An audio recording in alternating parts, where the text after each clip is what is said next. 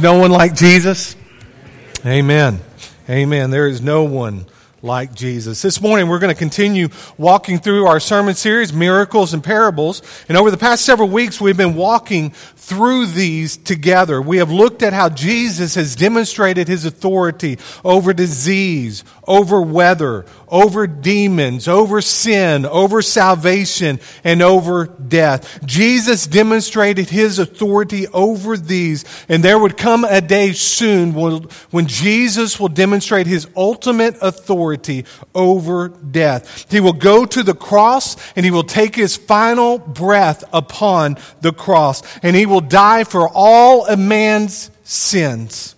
He will be declared dead by all in proximity of him. There would be no doubt about his death. He will be declared dead. His heart had stopped beating and his lifeblood had stopped flowing. He was placed in that tomb. And 3 days later, what happened? Jesus conquered death because no grave can contain him.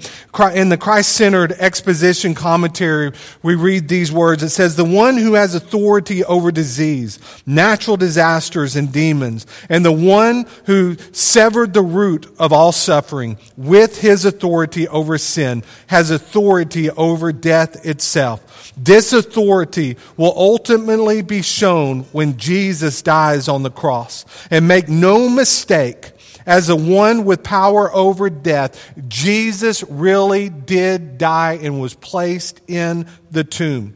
His heart flatlined, and for 3 days before he walked out of that tomb on his own authority, death does not have the last word. Jesus does. The Canadian scientist G.B. Hardy once said, "When I looked at religion, I had just two questions. Question number one, has anybody ever conquered death? And question number two, if they have, did they provide a way for me to do the same? I checked the tomb of Buddha, and it was occupied. I checked the tomb of Confucius, and it was occupied. I checked the tomb of Muhammad, and it was occupied. And I checked the tomb of Jesus Christ, and it was empty. And I said, there is one who conquered death. And then I asked the second question, did he make a way for me to do it as well? And I opened up the Bible and I read, because I live, you shall live also. Death is a reality. Every single one of us in this room will one day take our final breath on this side of eternity. For the believer in Christ Jesus who has repented of their sins and cried out to Jesus to be the Lord and Savior of their life, they have the guaranteed promise that they will spend eternity with Jesus in heaven. For the unbeliever, the one who has chosen to reject Jesus, they have an equal promise that they will spend eternity separated from God in a place called hell. This morning, we're going to continue to walk through Jesus' healing ministry in Matthew chapter 9. So if you have your Bibles, turn with me this morning to Matthew chapter 9, and we're going to begin reading together in verse 27. We'll be looking this morning at Matthew chapter 9, verses 27 through 34. Matthew chapter 9, verses 27 through 34. And we read this. And as Jesus passed on from there, two blind men followed him, crying aloud, "Have mercy on us, Son of David." When he entered the house, the blind men came to him. And Jesus said to them, "Do you believe that I am able to do this?" They said to him, "Yes, Lord." Then he touched their eyes, saying, "According to your faith, be it done to you."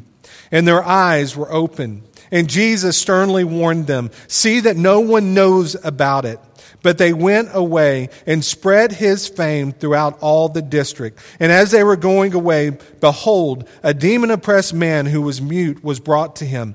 And when the demon had been cast out, the mute man spoke, and the crowds marveled, saying, "Never was anything like this seen in Israel." But the Pharisees said, "He cast out demons by the prince of demons." You know, we serve a God where all things are possible. You know that, right? Nothing is impossible with God. That is our message point this morning. Nothing is impossible with God. One of my favorite Christian movies is the movie called Facing the Giants. And I love that movie because every single one of us in this room on a daily basis, we face giants in our lives, don't we? This is a movie about a terrible football team when the movie begins that once they get their lives right with Christ, they end up winning the state championship. So that is one focal point of this movie. There's another focal point where there is a wife and a husband unable to have children, and the husband happens to be the head football coach of the football team. And then there's another focus of this movie where there is a man that walks through the hallways every single week and touches every single locker and prays for revival. And revival comes in that movie on that school campus. The lost gets saved. Families are reconciled. And this terrible team ends up winning the state championship. And not only that, but this husband and wife who are unable to have children, they are able to have children. And at the end of the movie, the wife asks the husband, she goes, tell me what is impossible with God. And he says, nothing. Nothing is impossible with our God. And as we have been walking through these miracles, we have seen over and over and over the Lord Jesus Christ do the impossible, haven't we? Notice point number one this morning. It is this: Jesus' authority over blindness. Jesus' authority over blindness. Blindness was common in ancient times, as it still is in underdeveloped countries today. The fact that Jesus healed more people with blindness than any other healing tells us something about the nature of blindness. As I was reading one commentary, the commentator says that there are many different reasons for people having blindness, and some of those occurred because of unsanitary conditions. Others of those occurred because of an infectious organism that got into people's eyes. The sand that was part of that deserty environment could get into a person's eyes and cause them to go blind, as well as accidents that occurred during war and malnutrition. Several different reasons for people to have gone blind during that period of time. Regardless of how these two men got blind, what we know in Scripture is that blindness, according to Scripture, number one is this: it is a picture of spiritual ignorance. Blindness is a picture of spiritual ignorance. We read in Matthew 15:14, "Let them alone. They are blind guides. And if the blind lead the blind, both will fall into a pit." So it's a picture of spiritual ignorance. It is also a picture of lostness. In John 3:3, Jesus said, "Truly, truly, I say to you, unless one is born again, he cannot see the kingdom of God." And then it is also a picture of an unfruitful believer. In 2 Peter chapter 1, verses 5 through 9, we read this. It says, "For this very reason, make every effort to supplement your faith with virtue, and virtue with knowledge, and knowledge with self-control, and self-control with steadfastness, and steadfastness with godliness, and godliness with brotherly affection, and brotherly affection with love. For if these qualities are yours and are increasing, they keep you from being ineffective or unfruitful in the knowledge of our Lord Jesus Christ. For whoever lacks these qualities is so nearsighted that he is blind, having forgotten that he was cleansed from his former sins." So blindness is also a picture of spiritual unfruitfulness. As believers in Jesus Christ, all of us have been called to bear fruit, haven't we? We have been called to bear fruit. We have been called to grow in the grace and knowledge of our Lord and Savior Jesus Christ. We have been called to be actively growing and studying and taking God's word and applying it to our lives. And if we fail to do this, then we are like we were before we ever became Christ followers, in the sense that we are it is likened unto us as being blind. Now, we are still believers in Jesus Christ. We are just unfruitful believers in Jesus Christ. Notice the qualities of these blind men. The first thing, notice the cry of these men. Notice the cry of these men. In verse 27 we read, "And as Jesus passed on from there, two blind men followed him, crying aloud, 'Have mercy on us, Son of David.'" These men cry out loudly, saying, "Have mercy on us, Son of God." Notice the persistence of these men. These men most likely did not just cry out once, but they cried out over and over and over and over, trying to get the attention of Jesus. "Have mercy on us, Son of David. Have mercy on us, Son of David." These men say that over and over. But notice what Jesus did not do.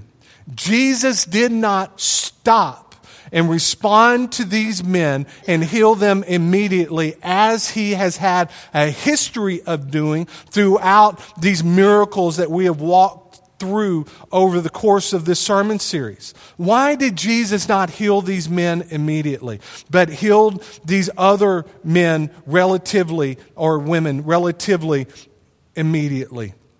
It could be that Jesus was testing these men's faith. It could be that Jesus wanted to make sure that he was not just some novelty act to these men.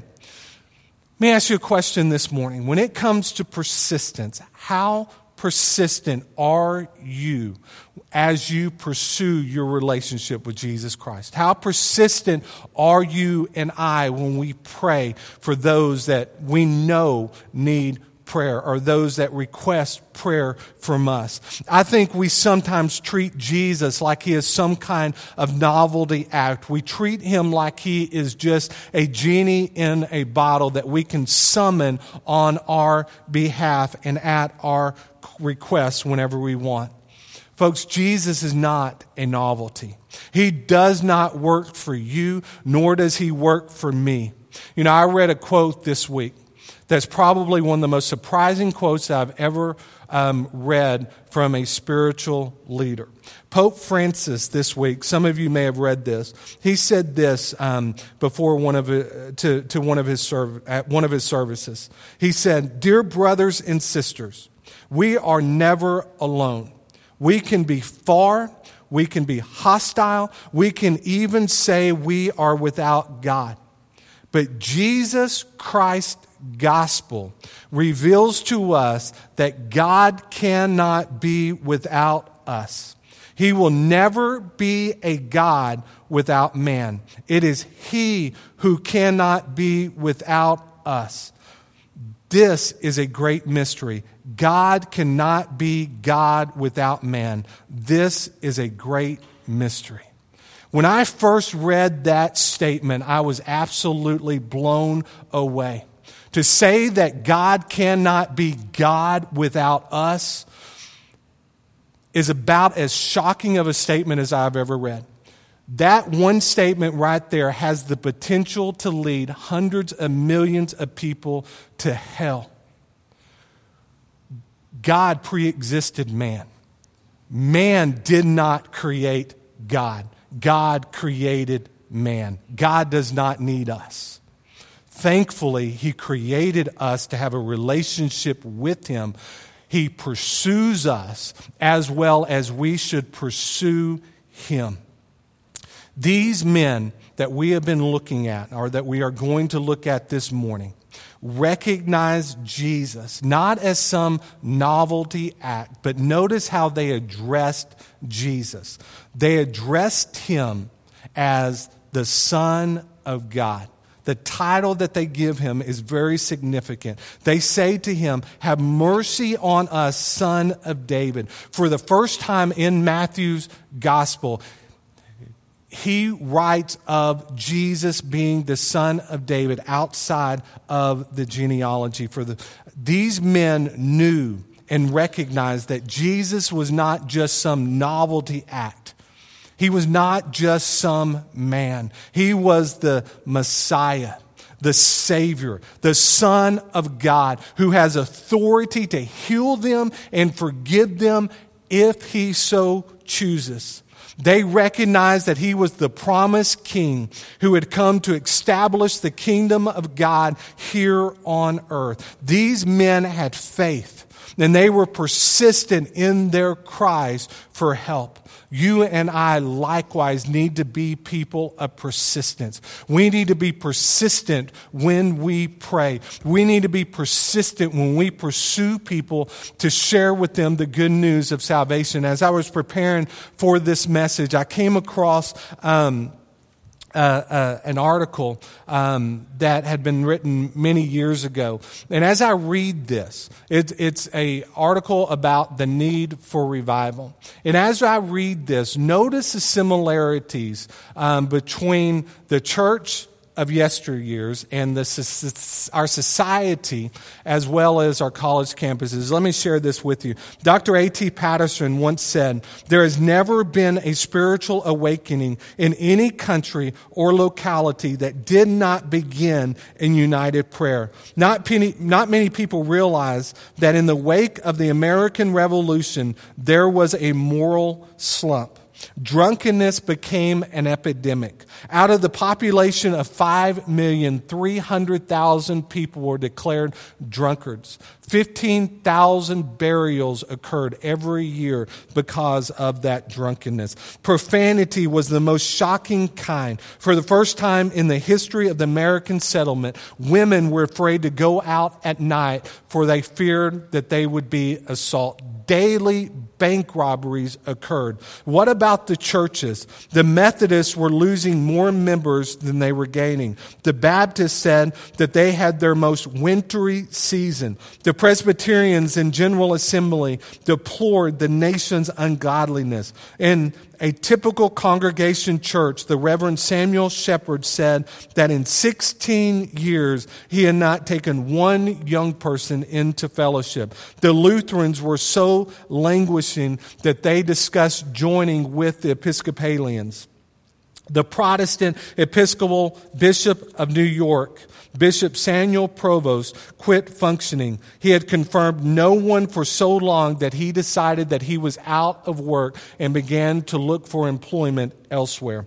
The Chief Justice of the United States, John Marshall, wrote to the Bishop of Virginia, James Madison, that the church was too far gone ever to be redeemed, and said that Christianity will be forgotten in the next 30 years. Take the liberal arts colleges at that time. A poll taken at Harvard had discovered not one believer in the whole student body. They took a poll at Princeton, a much more evangelical place, where they discovered only 2 believers in the student body, and only 5 that had not belonged to the filthy speech movement of the day. Students rioted. They held a mock communion at Williams College, and they put on anti-Christian plays at Dartmouth. They burned down the Nassau Hall at Princeton. They forced the resignation of the president of Harvard. They took a Bible out of a local Presbyterian church in New Jersey, and they burnt it in a public bonfire. Christians were so few on campuses in the 1790s that they met in secret. How did the situation change? It came through a concert of prayer. There was a Scottish Presbyterian minister in Edinburgh named John Erskine, who published a memorial, as he called it, pleading with the people of Scotland and elsewhere to unite in prayer for the revival of religion. He sent one copy of this little book to Jonathan Edwards in New England. The great theologian was so moved that he wrote a response which grew longer than a letter, so that he finally published a book. Prayer changes lives. Prayer changes churches. Prayer changes societies and college campuses. Prayer changes people. We read in 2 Chronicles 7:14 that if my people who are called by my name humble themselves and pray and seek my face and turn from their wicked ways, then I will hear from heaven and will forgive their sins and heal their land. When we cry out to Jesus, not only will we be changed, but those that we pray for and those that we pursue with the gospel of Jesus Christ, their lives have the potential to be changed as well. Notice our second subpoint here. Yes, I've spent a great deal of time on first subpoint, but please continue following along this morning. The next one is this. Notice the gentleness of Jesus. We read in verses 28 through 30. When he entered the house, the blind men came to him, and Jesus said to them, "Do you believe that I am able to do this?" They said to him, "Yes, Lord." Then he touched their eyes, saying, "According to your faith, be it done to you." And their eyes were open. So these men's persistence led them to follow Jesus into this house. Now, we don't know if anyone else followed Jesus into that house. We don't know how many other people were in that house. But unlike many other of Jesus's miracles, this one was not a public miracle, but it was more of a private miracle, which will be significant as we get to our next point in just a moment. I think this is significant because Jesus wanted to make sure that these men truly understood who he was. He wanted to make sure that they were willing to follow him long after their blindness had been healed. So Jesus, seeing their faith, reaches out to them, touched their eyes, and immediately they could see. I mean, it just blows my mind when I think about that. Possibly the very first person these men ever gazed upon was the Lord Jesus Christ. Can you imagine that? As I think about that, I think about the song, I Can Only Imagine. I mean, when they gazed upon Jesus for the first time, did they hug his neck? Did they just fall over him and kiss him on his cheek? Did they fall down right there and worship him? We don't know what they did. But I can only imagine that there was a worship experience that happened in that room when those two men who once were blind could finally see. Not only would their lives not be the same, but notice also their witness would never be the same either. And Jesus sternly warned them, so that no one, he said this, see that no one knows about it. But they went away and they spread his fame through all that district. These two verses to me are kind of confusing when I read them, trying to digest what Jesus is actually saying. Why in the world would Jesus tell these two men to tell no one, to remain silent? Why would he do that? Folks, this miracle was not a public miracle, but the results of this miracle certainly were public, because these two blind men that had potentially blind from birth, everyone in that community knew that they were blind. And so immediately when they went out of that home and they could see, there was no containing their blindness. So why in the world did Jesus say to them, tell no one? You know, we don't know why, but it could very well be that Jesus was tired. You know, it could very well be that this was later in the evening, just as Jesus, after he had healed the leper and after he had healed the centurion's servant, instructed the disciples to get the boat ready because they were going to go to the other side of the lake. It could very well be that Jesus was just tired and he wanted them to remain silent that evening so that his physical body, which we know God was 100% human and he was 100% God. So his body could have been tired and he needed some sleep. He needed a reprieve from healing people. We don't know exactly what had happened, but what we do know is that these men went out and immediately began sharing the good news and spreading the name of Jesus Christ amongst those that they came in contact contact with. That is what each and every one of us are called to do. We are all called to spread the name of Jesus amongst those that we come in contact with on a daily basis. The reason we sent a team to New York this past week is so that we could spread the name of Jesus amongst those that we come in contact with. The reason that we've got a team that is going to Ecuador in just a couple of weeks is so that we can spread the name of Jesus Christ amongst those that we come in contact with. The reason the week after next that we are doing Vacation Bible School in this place is so that we can spread the name of Jesus Christ amongst those that we come in contact with. The reason that we go into this, across this city, across this county, across this state, across this nation, and across this world is to spread the good news of salvation. All of us in this room that are believers in Jesus Christ have been commanded to go. We need to be obedient to the Great Commission and go. Notice our second point this morning.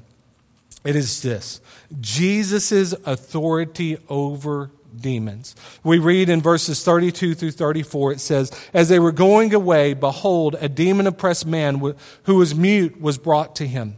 And when the demon had been cast out, the mute man spoke, and the crowds marveled, saying, 'Never was anything like this seen in Israel.' But the Pharisees said, 'He cast out demons by the prince of demons.'" First, notice the condition of this man. Notice his condition. What we know about this man for sure is that he was mute. It's very possible that he also could have been blind or he could have been lame, because what does Scripture tell us? Scripture tells us that he was brought to Jesus. He was unable to get there on his own. Regardless of what else was wrong with this man was brought to Jesus for healing. Whoever brought him to Jesus recognized that Jesus had the authority to cast out whatever demon it was that this man was possessed with. Notice the second subpoint is this: the healing of the man. In verse 33, the first part of that scripture says, "And when the demon had been cast out, the mute man spoke."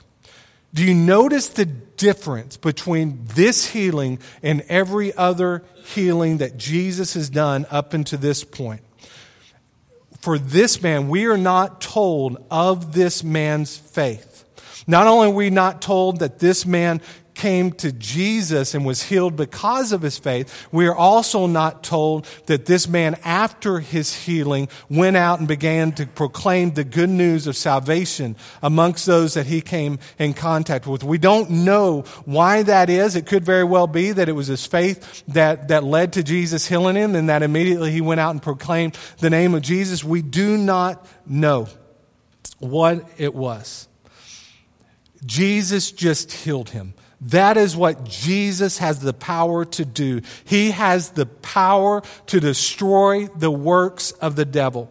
The very thing that he sought out to do when he came to this earth, reaching all the way back to Genesis chapter 3, we know this to be true. God declared that the works of the devil would be destroyed once and all through Jesus Christ. In Genesis 3:5 we read, "I will put enmity between you and the woman, and between your offspring and her offspring. He shall bruise your head," meaning Jesus will destroy Satan, "and you shall bruise his heel." Jesus cast that demon out of this man, and this man began to speak, potentially for the first time ever.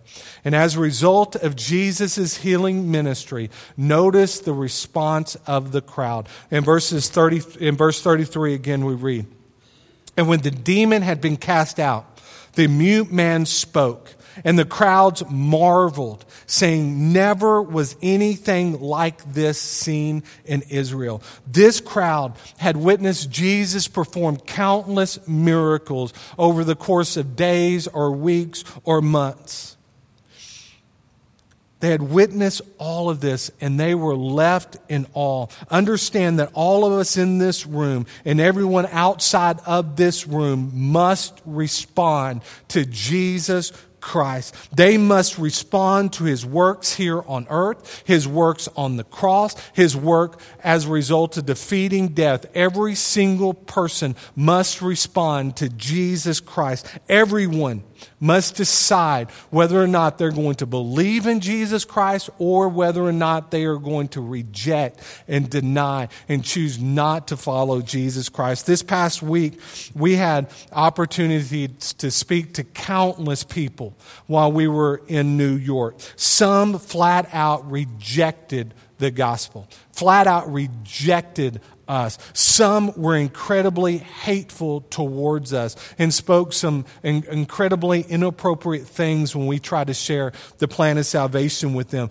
Some, just to get us to leave them alone, would quickly say, I'm already a Christian. But some of the men and women that we met this past week were responsive to the gospel. They allowed us to sit down with them and to share with them the good news of salvation. While we were on Wednesday, one of the ministries that we participated in was a ministry called the New York Relief Bus. And it's a homeless ministry where they feed hundreds of thousands of cups of soup every single year to the homeless around New York. And while we were there, I had the opportunity to meet a gentleman by the name of Lawrence. Lawrence was 60 years of age. He had been homeless since he was 44 years old. That's how old I am. I mean, it's like me today beginning as a homeless person. As I was talking with him, I was just blown away. And he shared with me that, and I asked him point blank, when you do street evangelism, you just ask people things point blank because most likely you're never going to see these people again. And so I asked Lawrence, I said, Lawrence, let me be, if you don't mind, let me be blunt with you and ask you a personal question. What's the longest period of time that you've ever gone without using drugs? And he said, well, besides a short term in prison, even then my girlfriend snuck drugs into me.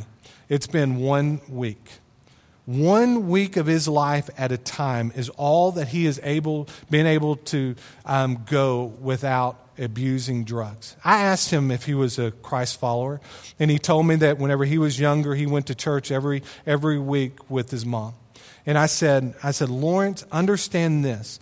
The Bible says in 2 Corinthians 5:17 that if you are in Christ, you are a new creation. The old has gone and the new has come. When we become a Christ follower, our old ways, our old lives, our old thought processes, our old things that we once participated in, they become a thing of the past. And I told him that if he is going to be a Christ follower, he's got to get clean.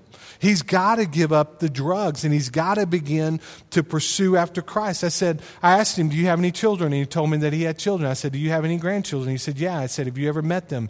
And he said, no.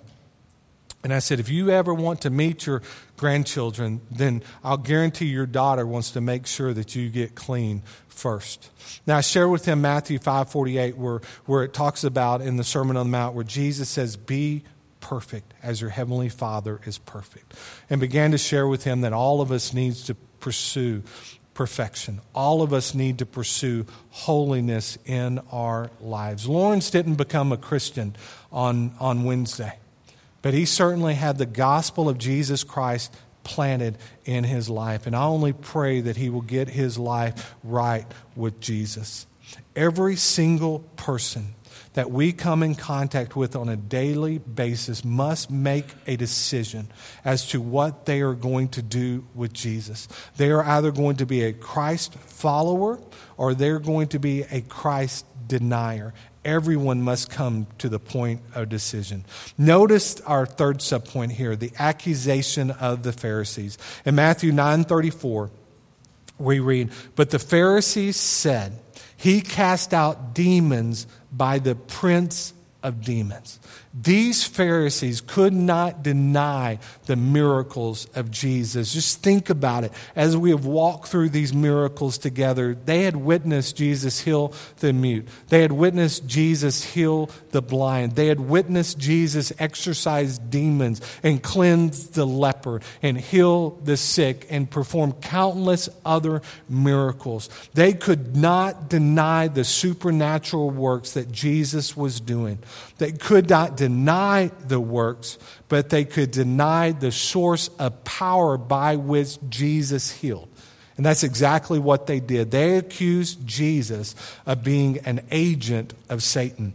Because they cannot deny the supernatural works of Jesus and to try to slow down Jesus and his public ministry, they accuse Jesus of performing healings through demonic power.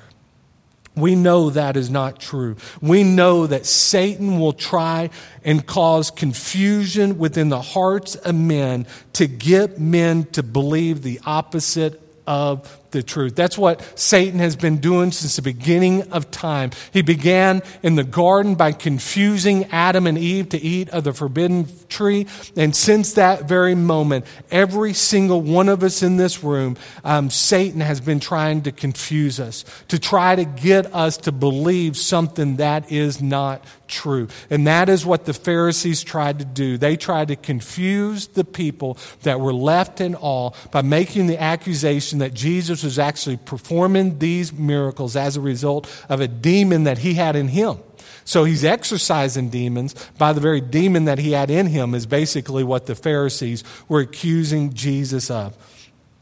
Jesus healed all of these people and knew what every single one of these people needed because he created each and every one of them. Just like Jesus knew what every single man, woman, and child and student needed during the writing of God's holy word, he knows exactly what every single one of us in this room needs today. Not only does he know what we need, he knows what every single person outside of the doors of this church need. First, they need Jesus. Second, they need someone to go to them and to preach the good news of salvation amongst those that they come in contact with. Folks, Jesus is Lord, and with Jesus, nothing is impossible. As we have witnessed in God's word, there is absolutely nothing that is impossible with him. Now, this morning, I don't know what decision you need to make. You may be here this morning and you do not have a relationship with Jesus Christ. If you were to take your final breath on this side of eternity, do you know for absolute certainty where you will spend eternity? Has Jesus saved you as a result of you asking him to forgive you of your sins? Have you declared that Jesus is Lord and King of your life? If you have not done that, then this morning I invite you to make the greatest decision that you could ever make. If you are here this morning, you've been visiting this church a while, and the Lord is leading you to become a part of this fellowship, we invite you to come this morning to do that very thing. I'm going to pray, and at the conclusion of this prayer, I'm going to invite everybody to stand. And if there's a decision you need to make, I invite you to come. Let's stand together and let's pray together. Lord Jesus, we come before you this morning, thanking you for being the God of the impossible. Father, you are the author and perfecter of all things, the author and perfecter of our lives, the author and perfecter of our faith. You are the author and perfecter of everything. And we thank you for that this morning. Lord Jesus, I know in a room this size that it is very possible that there may be someone here this morning that is not a Christ follower. If they were to take their final breath this morning, they do not know where they would spend eternity. And Father, I pray that there will not be a single person that leaves this place this morning that does not know with absolute certainty where they will spend eternity. So this morning, during this invitation, Lord, I pray that you will get a hold of them and draw them unto yourself. Father, if there's some here this morning that need to come and join this faith family, Lord, we invite them to come. Lord, just move now during our time of invitation. For us in the name of Jesus we pray. Amen. If you are here this morning and you need to come to Christ, become a Christ follower, you don't know for certain if you're a believer in the Lord Jesus Christ, I invite you to come. If you need to come and join this fellowship, you come. You come now during this time of invitation. You come.